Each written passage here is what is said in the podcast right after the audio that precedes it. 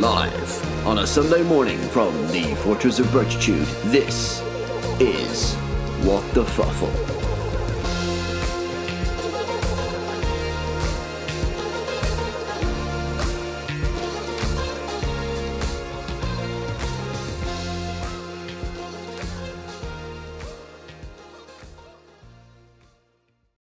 Morning and welcome to the first episode of What the Fuffle with your host, Mr. Birch. So, this podcast is a little bit different from our regular po- podcast, which contains us mainly talking about films and doing really, really elaborate Doctor Who jokes.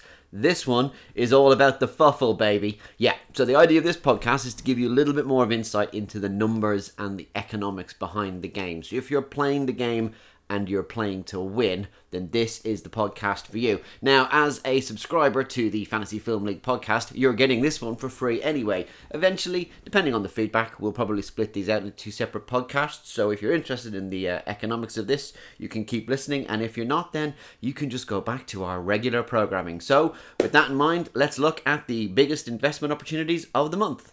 And to prove that this is a truly an investment podcast, I've got my full on Madman Bell.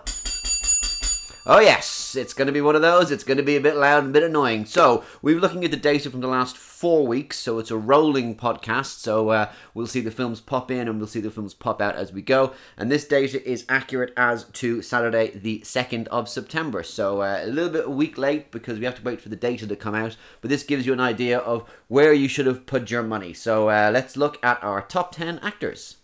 So, number one on our most profitable person is director Christopher Nolan, who is still making some serious coin with Dun- Dunkirk. It's proved to be extremely popular in the UK and has been a little bit less so in the US, but he's still hanging on to that mid position. Christopher Nolan costs you 12 million fuffle bucks. Uh, so far, your income from the, over the last four weeks has been 19.5. So, well, yeah, you've got a seven and a half million fuffle buck profit for Christopher Nolan. So that is a good buy. Bizarrely, in second place is Kenneth Branagh.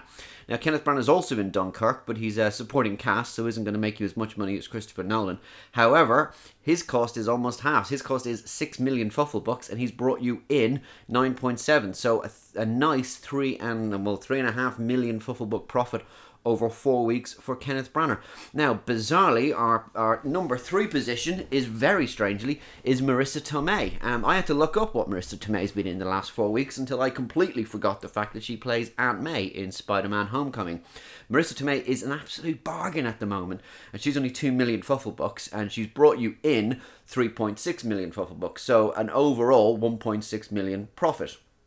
And then rounding out the top five, we've got Anna Faris, who is just making a career out of doing loads of animated voices. Uh, she costs you five, she's brought you in six, so over the last four weeks, she's made you a steady uh, 1.6 million fuffle bucks. And then finally, at the end of the top five, is Salma Hayek, a welcome return and a personal personal favorite of the show here. Um, Salma Hayek, um, she is 4 million fuffle, fuffle bucks, and she's supporting cast in The Hitman's Bodyguard, which has done really, really well on both sides of the Atlantic. She's brought you in a very reasonable 5.6 million fuffle bucks, which means over the last four weeks, she's made you 1.6 million fuffle bucks. So our investment of the week is Christopher Nolan, who might be expensive at 12 million fuffle bucks, but the Dunkirk director has done well. I mean, Christopher Nolan always does well in his films. He's a good buy. Uh, investment long term, he doesn't tend to do very many films. He only tends to do maybe one every two years. So if you've bought Christopher Nolan, then you are officially the winner, winner, chicken dinner. And rounding out the rest of the top five, well, it's pretty much the film that you should have picked, which is The Hitman's Bodyguard. We've got uh, Samuel L. Jackson, we've got Gary Oldman, uh, Ryan Reynolds is bound to be in there somewhere. That's definitely the film to go. Um, the cast on that was relatively inexpensive, and they have brought you back the money. Even Samuel L. Jackson, who is 11 million fuffle bucks, has actually just about turned a profit. So uh, that film's going to hang on, I think, for another couple of weeks, just uh, while we get through September and before all the really big films come out. So it's definitely worth hanging on to that one. But that was definitely a, a sound and wise investment if you just like nothing but Samuel L. Jackson, Ryan Reynolds shouting at you, and and Salma Hayek being really, really sweary. And then that is definitely the film of the month. So before we go, let's look at some investment opportunities that are coming your way in a, the near future. it's going to have to be Kingsman: The Golden Circle. Uh, everyone's in it. It's going to be very popular. Uh, the film, the original film, which was came out in 2015, did really well considering uh, considering the budget, considering the subject matter, considering the ultra violence and the the swearing. Um, you've got Channing Tatum, you've got Jeff Bridges, you've got. Uh, Taron, uh, Taron Egerton, you've got Colin Firth, inexplicably. You've got Mark Strong, you've got Halle Berry, uh, directed by Matthew Vaughn. They're all in the list. They're all reasonably cheap. I think it's going to be the big one for October before the baffles are cleared and we have to clear everything out of uh, the way for Thor Ragnarok and the inevitable Star Wars film. So I think the big investment tip is definitely Kingsman the Golden Circle.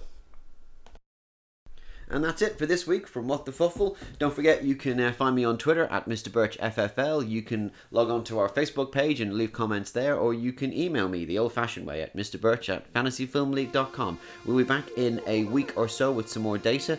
Until then, you can catch us on the regular podcast. But uh, thanks for listening and uh, see you next week. The contents of this podcast are for informational and entertainment purposes only and is not to be viewed as financial advice. The opinion on the next big hit is purely conjecture does not constitute investment certainty.